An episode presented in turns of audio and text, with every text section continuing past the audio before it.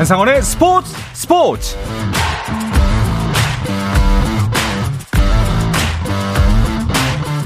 스포츠가 있는 저녁 어떠신가요? 아나운서 한상원입니다. 오늘 하루 이슈들을 살펴보는 스포츠 타임라인으로 출발합니다.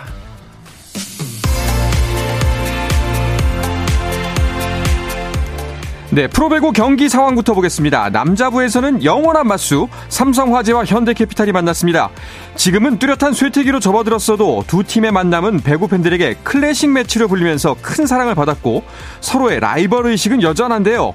상승세가 주춤한 4위 삼성화재와 이번 시즌 하위권에 머물고 있는 6위 현대캐피탈의 경기 현재 상황은요 3세트가 진행 중입니다. 첫 번째 세트는 삼성화재, 두 번째 세트는 현대캐피탈이 가져왔고요. 3세트 현재 18대 16으로 삼성화재가 살짝 앞서고 있습니다. 여자분은 선두를 달리고 있는 흥국생명과 최하위 페퍼저축은행의 대결이 진행 중입니다. 옐레나 김연경 쌍포를 페퍼저축은행이 어떻게 막아낼지가 관건인데요. 현재 4세트가 막 시작됐습니다. 세트 스코어는 2대 1로 흥국생명이 앞서가고 있고요. 4세트 현재 1대 1로 2대 1로 페퍼저축이 한 점 앞서 있습니다. 네, 프로농구 코트에서도 두 경기가 진행 중입니다. 서울 삼성 대 고양 소노의 경기부터 보시죠. 상위팀 SK와 정관장을 이기고 2연승을 거둔 소노 3연승과 함께 삼성에게 단한 1라운드 패배의 서력을 누리고 있습니다. 서울 삼성과 고양 소노의 경기 4쿼터 막 시작됐습니다. 71대 58로 고양 소노가 앞서고 있습니다. 또 한 경기는 5위 안양 정관장 대 울산 현대모비스의 대결입니다.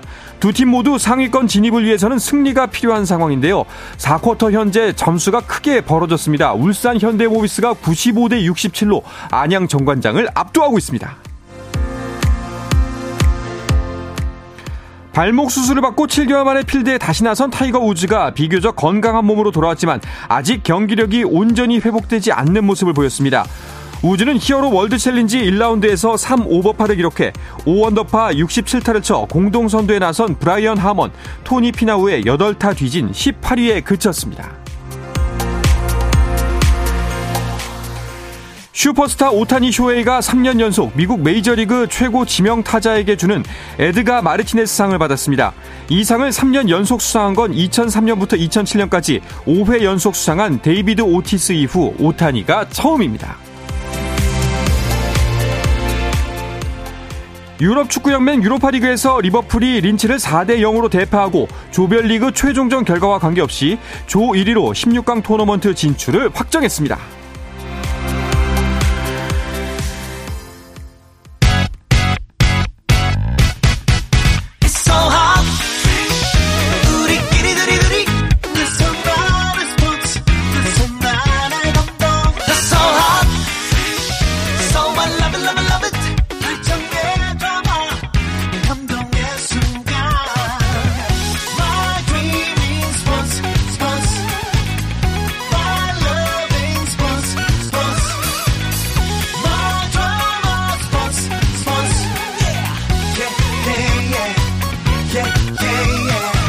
스포츠 스포츠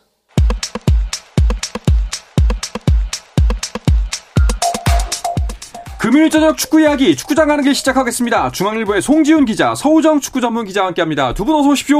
안녕하세요. 안녕하세요. 반갑습니다. 아, 오늘은 좀 민감한 사안부터 먼저 짚고 넘어가야 될 것 같아요. 그 황의조 선수가 국가대표팀에서 잠정적으로 배제가 됐습니다. 네, 우리 애청자분들 아마 다들 알고 계시겠지만 지금 황의조 선수 불법 촬영 혐의로 음. 조사를 받고 있는데요. 지금 피해자가 아주 일관된 진술을 하고 있기 때문에 지금 피의자 신분입니다. 좀 이런 상황이 국내뿐만 아니라 이게 또 해외에서도 논란이 되다 보니까 이제 대한축구협회가 지난 28일에 지난달 28일에 윤리위원회 열었고요. 황의조 선수의 국가대표 자격에 대해서 심의를 했는데 이번 사건에 대해서 이제 수사기관의 명확한 결론이 나올 때까지 국가대표로 뽑지 않겠다라고 음. 이제 결론을 내렸거든요. 네. 국가대표 선수는 고도의 도덕성과 책임감을 가지고 명예를 유지해야 될 의무가 있다라는 이 국가대표 윤리 규정에 저촉된다라는 판단을 내렸습니다. 네. 이 문제로 최근에 꽤 시끄러웠는데 축구협회가 조금 더 빨리 움직였으면 어떨까 하는 목소리도 있어요. 네, 늑장 대응 논란이 있죠. 어, 최근에 축구협회가 여러 사회적으로 민감한 이슈들에 대해 가지고 대응 속도가 좀 너무 느린 게 아니냐라는 지적이 있습니다. 일단 뭐 축구협회의 얘기는 그렇습니다. 그러니까 규정상으로도 이제 기소라는 예, 기소라는 어떤 좀 범죄 혐의가 어느 정도는 입증이 되는 상황이 수사기관으로부터 언급이 돼야 징계를 내릴 수 있다라는 이 얘기로 이제 그동안은 무죄 추정의 원칙, 이 대명제를 음. 앞세워가지고 좀 언급을 피해 왔었는데, 어, 결국은 뭐 지금 결론이 맞는 것 같아요. 그러니까 어떻게 보면 국가대표로서의 활동을 일시 중단시키는 거지 않습니까? 네. 그럼으로써 선수가 어떤 대표팀으로 인원으로서 가져야 될 책임감에 대한 문의를 하는 것이고 또 황의조 선수가 사실은 이번 과정에서 본인이 피의자로 전환돼서 경찰 조사를 받았다는 사실을 대표팀에게 숨기고 지금 중국 음. 원정을 치는 뒤에 이게 밝혀졌기 때문에 그 부분에 대한 책임은 어느 정도는 물을 필요가 있었다고 봅니다. 네. 또 황의조 선수가 현재 영국에서 뛰고 있다 보니까 BBC에서도 관련 소식을 전했다고 하더라고요. 네. 지난달 29일에 이제 BBC가 이 황의조 선수 사건에 대해서 조명을 했는데요. 음. 기사의 제목을 이렇게 달았어요. 황의조 불법 촬영 혐의로 한국으로부터 자격 정지를 받은 노리치 시티 스트라이커 이렇게 달았거든요. BBC는 이 황의조 선수의 혐의에 대해서 아주 자세하게 네. 그 기사에 설명을 했고 대한축구협회가 지난달 28일에 대표팀 명단에서 제외하기로 했다라는 소식도 함께 보도를 했습니다. 소속팀인 노리치 시티 그리고 원 소속팀인 노팅엄 포레스트 이 두 구단도 예, 반응을 함께 전했는데요. 두 구단 모두 입장이 같아요. 일단 이번 상황에 대해서는 충분히 인지를 다 하고 있다. 어떤 상황인지를 다 알고 있고 수사 결과를 지켜본 뒤에 공식 입장을 내겠다라는 이제 그런 생각입니다. 상황이 이렇다 보니까 지금 최근에 황의조 선수 두 경기 연속골 넣으면서 소속팀에서 정말 아주 괜찮은 분위기임에도 불구하고 선수 자신도 그렇고 또 구단 관계자들도 그렇고 좀 마음껏 웃을 수가 없는 네. 네, 그런 상황으로 흐르고 있습니다. 그렇습니다. 뭐 계속 지켜보겠다고 이제 입장을 표명했던 클린스만 감독의 입장도 변화가 생겼죠. 네, 중국전이 끝나고 기자회견에서 이에 대한 질문을 받았을 때 클린스만은 어떻게 보면 좀 음, 자신의 선수 를 옹호하는 듯한 음. 뉘앙스의 발언을 했었죠. 어, 나도 40년 이상 이제 축구에 몸담으면서 정말 다양한 그런 어떤 혐의 혹은 또 폭로 이런 것들을 경험을 해봤다. 하지만 아직 밝혀진 것은 없고 황희조는 우리 선수다. 음. 아시안까지 갈 것으로 믿는다라는 얘기를 했었는데 결국은 좀 여론이 굉장히 안 좋아지고 대한축구협회도 윤리위원회를 열어가지고 황희조 선수의 국가대표 선발을 잠정 배제하기로 하면서 뭐 클린스만 감독에게도 먼저 상황을 설명을 했겠죠. 이 같은 결정이 내려진다는 것을 그렇게 되니까 이제 클린스만 감독은 어, 그런 결정 존중하고 충분히 상황을 이해한다라고 음. 답을 했습니다. 자, 그렇게 된다면은 이제 당장 내년 1월입니다. 아시안컵에서 황의조 선수를 대신할 선수, 그 대안을 알아봐야 될 것 같아요. 축구 대표팀에서 이제 그동안 클린스만 감독이 최전방 스트라이커 자원으로 활용했던 선수가 이제 조규성, 황의조, 오현규. 네. 요 세 명의 선수가 있고 지금 대표팀에서 이제 사실상 황의조 선수는 그 조규성 선수의 백업이자 이 스트라이커 중에서는 number two 정도에 해당하는 음. 그런 위치를 잡고 있는 이런 상태였다는 점에서 지금 대표팀 운영 계획은 당연히 차질이 불가피해 보입니다. 지금 상황에서 황의조 선수가 내년 1월에 아시안컵 본선에 참여할 수 있는 유일한 방법은 그 이전에 검찰 조사 결과 이제 앞에서도 서우정 기자가 이제 얘기를 했지만 불기소 처분이 나오는 거 이거 하나뿐이거든요. 네. 어떤 방식으로든 죄가 있다고 드러나면 대표팀에는 뽑지 않겠다라는 음. 게 협회의 아주 명확한 입장인데 지금 돌아가는 상황을 보면 또 피해자들의 증언이 또 계속 나오고 있고 이런 상황이라서 이 상황이 유죄냐 무죄냐를 떠나서 빨리 결정될 가능성이 높지가 않아 보여요. 네네. 네. 그래서 지금 클린스만 감독 입장에서는 이 최전방 공격진 운영 관련해서 plan B 반드시 지금 만들어야 될 것 같습니다. 일단은 말씀해 주신 것처럼 조규성이 있고 오현규가 있습니다. 뭐 또 다른 선택지가 있을까요? 이게 그러니까 클린스만 감독의 그동안의 대표팀 운영이 결국은 좀 부메랑으로 돌아왔다라고 볼 수 있는데 음. 누군가의 시각으로는 세 명이나 계속 테스트를 해왔다 지속적으로 또 다른 시각으로는 세 명밖에 테스트하지 않지 않았느냐라는 음. 얘기가 갈 수가 있습니다. 그러니까 클린스만 감독은 부임하고 나서 이 세 명을 제외하고는 정통 스트라이커를 어떤 선수도 부르질 않았었습니다. 음. 근데 그 중에서 한 명이 이제 사라졌기 때문에 크리스만 감독의 선택이 과연 아시안컵에 조규성, 오영규 두 명의 체제로만 갈 것이냐 아니면은 남은 시간 급박하게 새로운 스트라이커 자원을 찾아볼 것이냐 뭐 이 기로에 섰다고 볼 수 있겠죠. 그런 의미에서 본다면은 이제 그 클린스만 감독의 작전을 수정하는 김에 또 다른 선수를 발굴할 수 있는 기회가 될 수도 있다고 생각하는데 두 분께서 생각하시기에 그 어떤 선수가 대안으로서 좀 적합하지 않을까 이런 생각이 드나요? 그러니까 앞에서도 이제 서호정 기자가 정확하게 지적을 해줬는데 네. 클린스만 감독이 이제 아시안컵이 코앞에 다가오다 보니까 사실 변화와 실험보다는 뭐 유지 쪽에 그동안 무게 중심을 좀 두고 대표팀에 이제 운영해왔던 그런 모습들이 있었고 이제 사실상 뭐 지난 10월 A 매치 그 선수 그대로 지금 내년 1월 아시안컵 가겠다라는 의도가 보이거든요.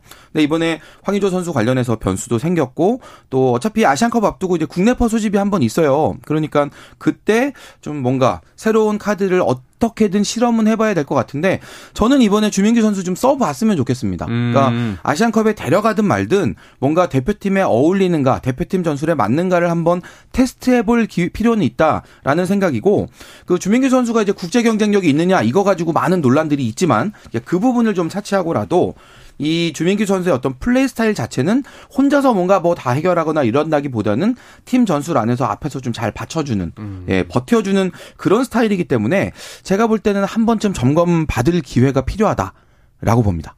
서우정 기자 어떠세요? 과거 사례를 본다면은 슈틸리케호에서 이제 이정엽이라는 깜짝 스타가 이제 등장을 하면서 최전방을 이끌었던 그런 음. 뭐 케이스도 있는데 사실은 클리스만 감독이 뭐 저희 다다 인지하고 있지만은 K리그의 선수 자원에 대한 관찰 폭을 그렇게 넓게 가져가지는 않습니다. 네. 본인 스스로도 인정했듯이 현재 대표팀에서 리스트로 보고 있는 후보군은 총 한 30명 내외 정도라고 어, 언급을 했었었고요.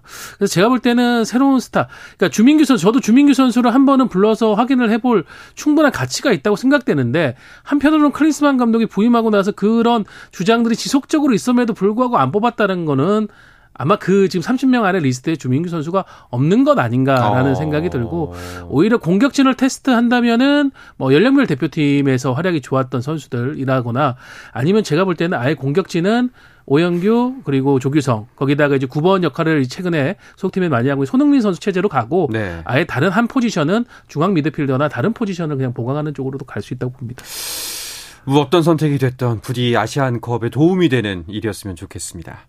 자, 이제 축구 팬들의 시선은요. K리그 1의 최종전 그리고 플레이오프에 모아져 있습니다.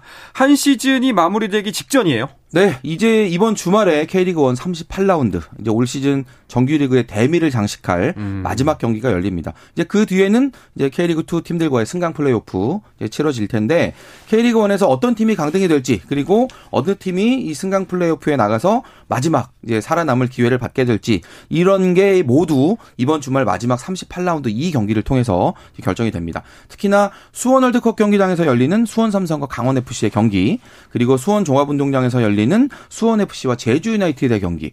이 수원에서 열리는 이 두 경기 결과에 따라서 지금 이 강등권의 모든 순위가 음. 다 결정이 되거든요. 네, 상당히 중요한 수원에서의 두 경기가 중요하고 선수들 개인 기록 관점에서 보면 지금 울산의 주민규 선수 그리고 대전의 티아고 선수 득점왕 경쟁 아주 치열한데 네. 네. 마지막 한 경기에서 순위가 뒤집힐 수도 있고 더 간격이 벌어질 수도 음. 있어서 음. 팬들이 이 부분에서도 관심을 갖고 있습니다. 자 이번 주말엔 진짜 벼랑 끝 마지막 승부입니다. 강등권은 확정이 됐지만 그 안에 있는 순위는 확정이 되지가 않았습니다. 일단은 강등권 순위를 한번 짚어주시죠. 네, 10위는 강원FC입니다. 승점 33점. 11위는 수원FC 승점 32점이고요. 최하위인 10위 수원이 승점 32점.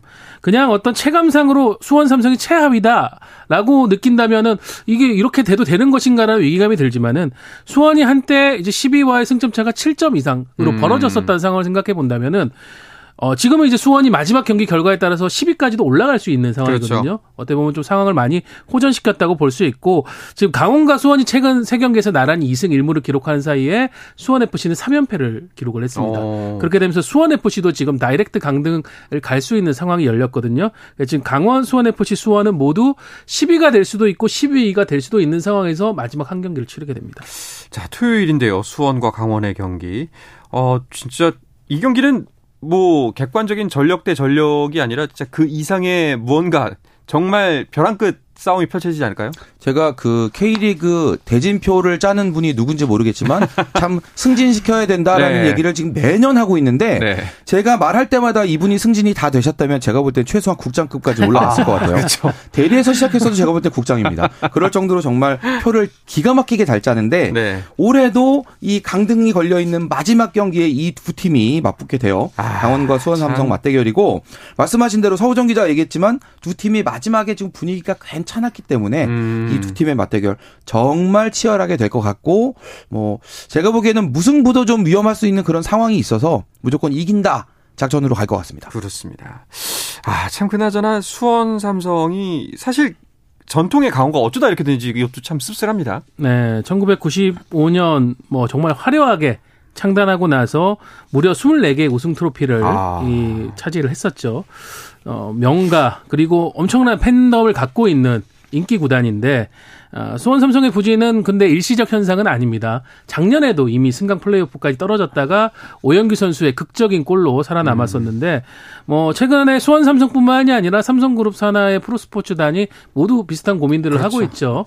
어, K리그 같은 경우에 이제 강등이라는 충격적인 결과가 있기 때문에 그게 더 도드라지는데 이미 뭐 야구라든가 농구, 배구도 최하위를 한 번씩 다 찍었었고요. 맞습니다. 네, 그런 상황이 되다 보니까 어 뭐 삼성그룹에서 너무 좀 스포츠단에 대해서 관심을 두지 않는 거 음. 아니냐, 지원을 하지 않는 건 아니냐 이런 목소리도 많이 나오고 있는 상황인데 네. 수원 삼성 같은 게 올 시즌 정식 감독 두 명이 사임을 했고 지금 현재는 선수 겸 감독 대행으로 염기훈 감독 대행이 이끌고 있는 음. 상황입니다. 굉장히 좀 어, 프로 구단에서는 쉽게 벌어질 수 없는 일들이 올해 많이 발생했죠.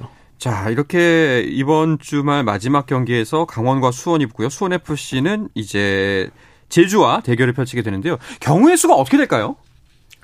수원 FC는 일단 그 무승부 이상을 해야 자동 그렇죠. 강등을 막을 수가 있어요. 네. 네, 근데 지금 강등을 피하는 게 또 전부가 아니라 음. 기왕이면 11위보다는 10위를 해야 승강 플레이오프에서 좀 더 그래도 한 등위라도 낮은 팀을 만나게 되거든요. 그렇기 때문에 제가 보기에는 수원 FC도 지금 뭐 비기면 음. 뭐 가능하다고는 하지만 이겨야 되는 상황입니다. 그런데 제주가 또 만만치가 않고 네. 결국은 제가 볼 때는 수원 삼성과 강원 FC의 이 맞대결 결과에 대해서 모든 게 다 갈라지게 될 것 같습니다. 지는 쪽은 아, 나락이죠. 네, 나락입니다. 네, 네, 그야말로 나락이죠. 정말 이번 주말 어, 강추위가 예상되는데 이 선수들은 추위 하나도 못 느낄 것 같습니다. 팬들은 물론이고요. 주말이 기대가 됩니다. 자, 내일 이 경기들이 끝나고 나면 곧바로 K리그2의 플레이오프가 이어져서 이 대결도 역시 큰 관심을 모으고 있는데요. 이야기는 잠시 후에 더 자세하게 나누겠습니다.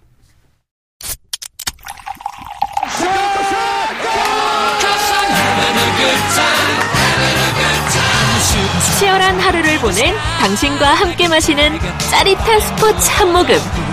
매일 저녁 8시 30분 한상원의 스포츠 스포츠.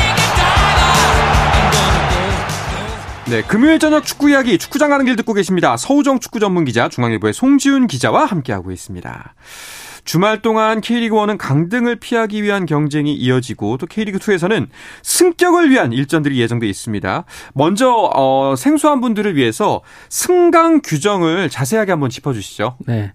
어, 올 시즌 K리그 1은 12개 팀 중 최하위인 12위는 어떤 기회도 없이 K리그 2 2부 리그로 곧바로 강등이 됩니다. 자동 강등이죠. 네. 그리고 이제 12와 11위는 승강 플레이오프라는 일종의 패자 부활전을 통해서 잔류를 할 수 있는 기회를 얻게 되는데 지금 현재 이 순위가 K리그 1은 모두 결정이 나지 않았기 때문에 앞서 말씀드렸다시피 최종 라운드 결과를 통해서 어, 운명 결정을 하게 되고요. 네. K리그 2에서는 뭐 많은 것이 가닥이 났습니다. 일단 우승팀이 극적으로 김천 상무의 차지가 되면서 음. 김천 상무는 곧바로 일부 리그로 direct 승격을 하는 네, 권리를 얻었고요. 내년부터 K리그 1에서 보는 거죠. 그렇죠. 어, 정말 억울하게 추가 시간에 동점골을 허용해서 2위가 돼버리고만 부산 아이파크는 승강 플레이오프를 일찌감치 준비를 하고 있습니다. 음. 2위인 아, 부산은 11위 팀과 맞대결을 치르게 됩니다.